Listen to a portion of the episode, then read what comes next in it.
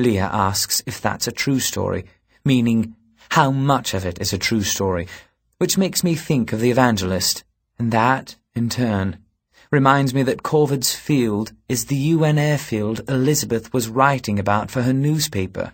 And is she still there? Did she go home? Is she alive? And I realize that Elizabeth does not know about Leah, and that Leah does not know about Elizabeth, and then that there is no reason why they should, because Elizabeth and I have never been other than friends and training partners. Jim Hepzibah is about to answer Leah's question when the road in front of us explodes and the windscreen stars and shatters, and we are hurled not forward but back as Gonzo stamps on the accelerator and takes us around and alongside the crater gunning the engine to make it over the rubble by the side of the road, and controlling the slewing and skidding as we leave the asphalt or tarmac or clay or whatever it is they use here. Ronnie Chung's tactical driving course takes over, and everyone tries to throw the enemy, weaving in and out like a school of fish confusing a tuna. It's hard to think of tuna as predators because we eat them as sushi, but if you're on Mr. Bluefin's dinner list, He's as mean a sucker as you could ever know, and he is fast and damn hungry. There are only four vehicles, and one of them's a tank, so the effect is muted. But Mr. Bluefin, in this case, is a lousy shot. Or more likely, he's never seen coordinated tactical driving before. He shoots at where we are, and he needs to be shooting at where we're going to be. He misses. We leave him behind.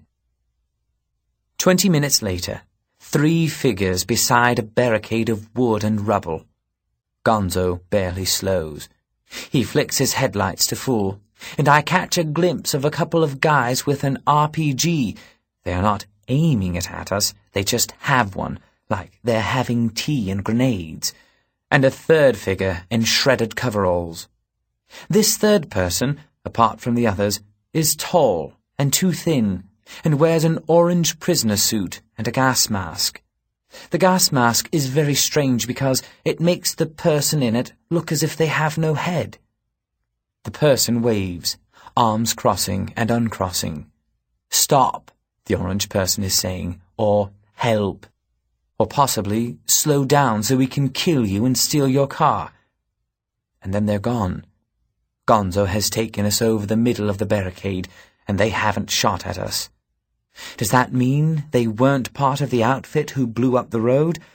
Or does it mean that they were, but they don't fancy a real fight? I have no idea. I ask Gonzo, but he's fighting to control the car. He's had enough of this crap, and he's got the thing up to about sixty, which isn't bad on a road made of clay and asphalt patched with sheep shit. We leave the waving, creepy person behind, and Gonzo keeps that speed up until we arrive at Corvid's Field. The UN flag is still flying over the control tower, sad and bleached. A couple of guys in blue helmets stand at the gates, covering us with their sidearms. The walls have been shot up some, and there's a dirty smear along one side of the tower where some kind of explosive has gone off, and the tower has been patched but not repainted. Otherwise, they seem to have got lucky, although from this angle it's not possible to see the whole field. And on the runway, sing Hosanna! There is a pair of elderly but serviceable cargo planes. They have no windows, and the seating will not be comfortable, but between them, if we are permitted to use them, we can evacuate everyone.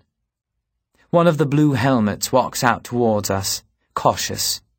He's a brave little guy, probably Puerto Rican on secondment. It takes some chutzpah to leave your own gate and walk up to an armoured column, even one as ragtag as ours, and tell them to behave or face the consequences of your displeasure. That is what he is coming to do, and he knows, and he knows that we know, that those consequences are basically him being extremely stern and maybe his commander giving us a sound talking to.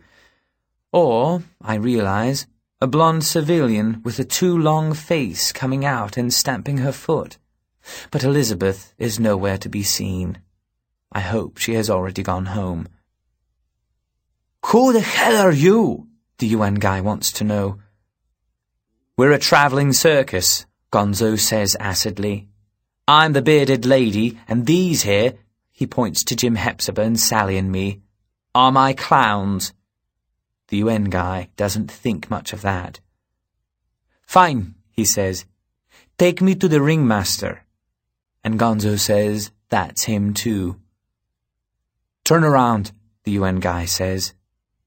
There's an armed camp maybe six or seven hours that way. They can help you better than we can. We need evac, Gonzo replies. And so do you. Turn around, the UN guy says again. Gonzo looks thunderous and pissed off, and he's about to share his feelings when the gate opens, and the other UN guy waves us in. Our guy looks pretty disgusted and steps out of the way. Gonzo throws him a little grin, and we all cruise merrily past him, through the gates, and the last we see of him is a single figure trudging slowly back to his position. We don't pay him much attention, though, because by this time we realize how badly we have been fucked. We realize this because once everyone is inside the compound and outside their vehicles, soldiers who are emphatically not with the UN step out from the low buildings of Corvid's Field and point their guns at us. And unlike George Copeson's bastard squad at Jarndyce, they don't bother to tell us we are prisoners, because that sort of speaks for itself. And after patting us down and disarming us quite thoroughly, they take us to their leader. Vasile makes a face. Merde. Ruth Kemner. She has taken the small departures hall for her own. It is a high room with narrow vertical windows and frosted glass, intended to let the light through but not the glare.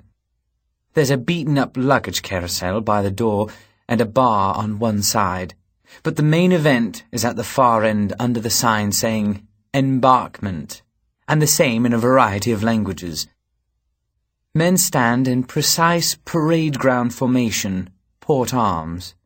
A moth-eaten red carpet has been laid out in strips across the floor, and a few rostra have been shoved together to make a dais, as in a place where a monarch sits, which is where the whole thing goes absolutely to the bad. Ruth Kemner is sitting on a throne. It is not a very special throne, as these things go. It is the control chair of an assault helicopter welded to a metal frame, the whole thing draped over with a leopard skin, which might have come from an actual leopard, but probably didn't. The setup looks like some 70s movie in which warrior women, played by bathing beauties, capture and threaten to execute a group of male castaways before melting blissfully into the arms of the square-jawed and plucky chaps who stand for no sapphic nonsense and know that every good girl wants a firm hand. It's ludicrous. That's probably why she has added the two severed heads to the uprights of the throne. They lend her an undeniable air of not screwing around. Her eyes look completely ordinary, which is what eyes do, but the face in which they rest, the network of small muscles which are used, voluntarily and otherwise, to produce expressions and communicate mood, is broadcasting that she's dangerously psychotic. She sits forward, and she turns her head slowly so we can see that someone has taken a knife to her. They have attempted to open her throat, but they have failed, and there is a cut along her jaw which must have been painful and bloody, but which is now nicely stitched up. The surgeon has also put the lower half of her ear back, but it's not looking too hopeful. As she looks at us, her face is in precisely the same position as head number two, and the resemblance is uncanny. Unless Ruth Kemner has a sister, she's gone and murdered someone who looks very like her, and use that person as part of the furnishings. It hardly matters which. Kemner has, as advertised, gone batshit. And from the old newspaper stand at the far end of the room, her flunky brings out a muffled, furious figure, thrashing and bucking and roaring for a fair shot, or possibly for justice and freedom. And when they whip off his hood, we are all able to recognize Ben Carsville. If that scar is his work, it says a great deal for the unvarnished power of idiocy. It also explains why Kemner isn't dead, and foreshadows a very bad ending to the story of the most handsome soldier in the elective theatre. Carsville sets his jaw and glances at the throne situation and the heads, and he obviously takes in the movie thing too because he makes some off-color joke. Ben Carsville, of course, is exactly the kind of man who would be able to win the heart of a libidinously frustrated Amazon queen. Unfortunately, Kemner isn't some busty trollop with a power complex. She was a respectable kind of mercenary soldier, non-governmental military consultant, at the bloodier end of the spectrum, what she is now, after the things which have happened since George Copeson's red telephone rang and signalled the commencement of non-conventional hostilities in the new era, is less certain. She looks at Ben Carsville with a chilly curiosity. Whatever sassy opening he used hasn't immediately had its effect. She doesn't slap him in an affronted yet alluring way. She doesn't stare moodily into his eyes. She regards him with a kind of scientific interest, as if he were a new species ready for vivisection. She nods at her thugs. They pick Carsville up with a lot of her, her, her, and Kemner leads us all out around the back of the departures hall. When you walk a prisoner at gunpoint, there is one thing you do not do. You do not poke him with your gun barrel. Every second you spend in physical contact with your prisoner is a second he is aware of the disposition of your body, and is close enough to attack you, assuming he knows where the gun is, before you can pull the trigger. Olympic athletes leaving the starting blocks are too slow to fire a gun in the time it takes a trained soldier to push the barrel to one side once he knows where it is. A gun is a weapon of medium distance, not close combat. So you don't give him the chance to map out the situation. You don't let him feel how relaxed or how tense you are. And you never, ever shove him with your weapon, because if you are a fraction off center and he allows the barrel to pivot him, you have just put the business end of your gun right past him, and he can bite your nose off or use your gun to shoot the man in front or any number of other things which are not conducive to good penal discipline. Kemner's men are good. They keep a fluid yet constant distance between us. They do not allow us to communicate, and they do not rise to baits like stumbling, slight increases or decreases in speed, or comments about their hair. They imagine, therefore, that they have communicated nothing to us about themselves beyond that they are in the position to kill us all and have no intention of reversing roles. They are mistaken. The way they have deployed is extremely revealing. Our guards are moving in a mild curve behind us, so that we are caught in the focus of their field of fire, if they should choose to gun us down, so much is to be expected. Around them, however, are other men whose eyes are turned outward.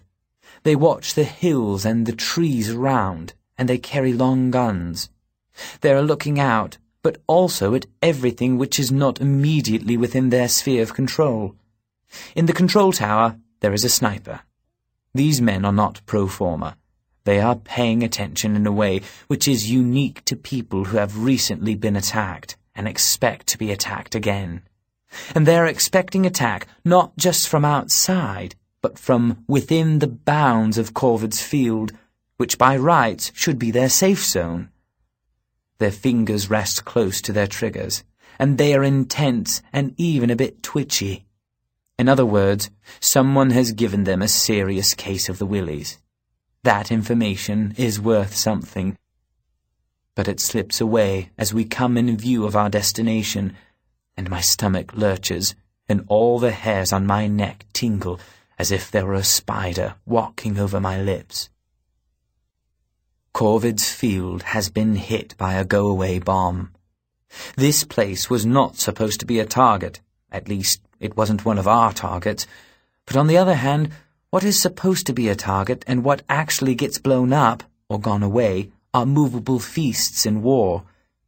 Beside the runway, concealed from the approach road by the bulk of the tower building, the ground slopes away in a smooth line, as if excavated in a single go by a very big curved shovel. A large section of forest and a fragment of a wooden outhouse have disappeared, along with the latter half of a cargo plane. The plane has rolled back a bit, or been pushed, so that it's now a sort of open corridor out over the excision, which, unlike all the ones I have seen in testing, is not empty. Bubbling up from the centre, there is water, or something looking very much like it.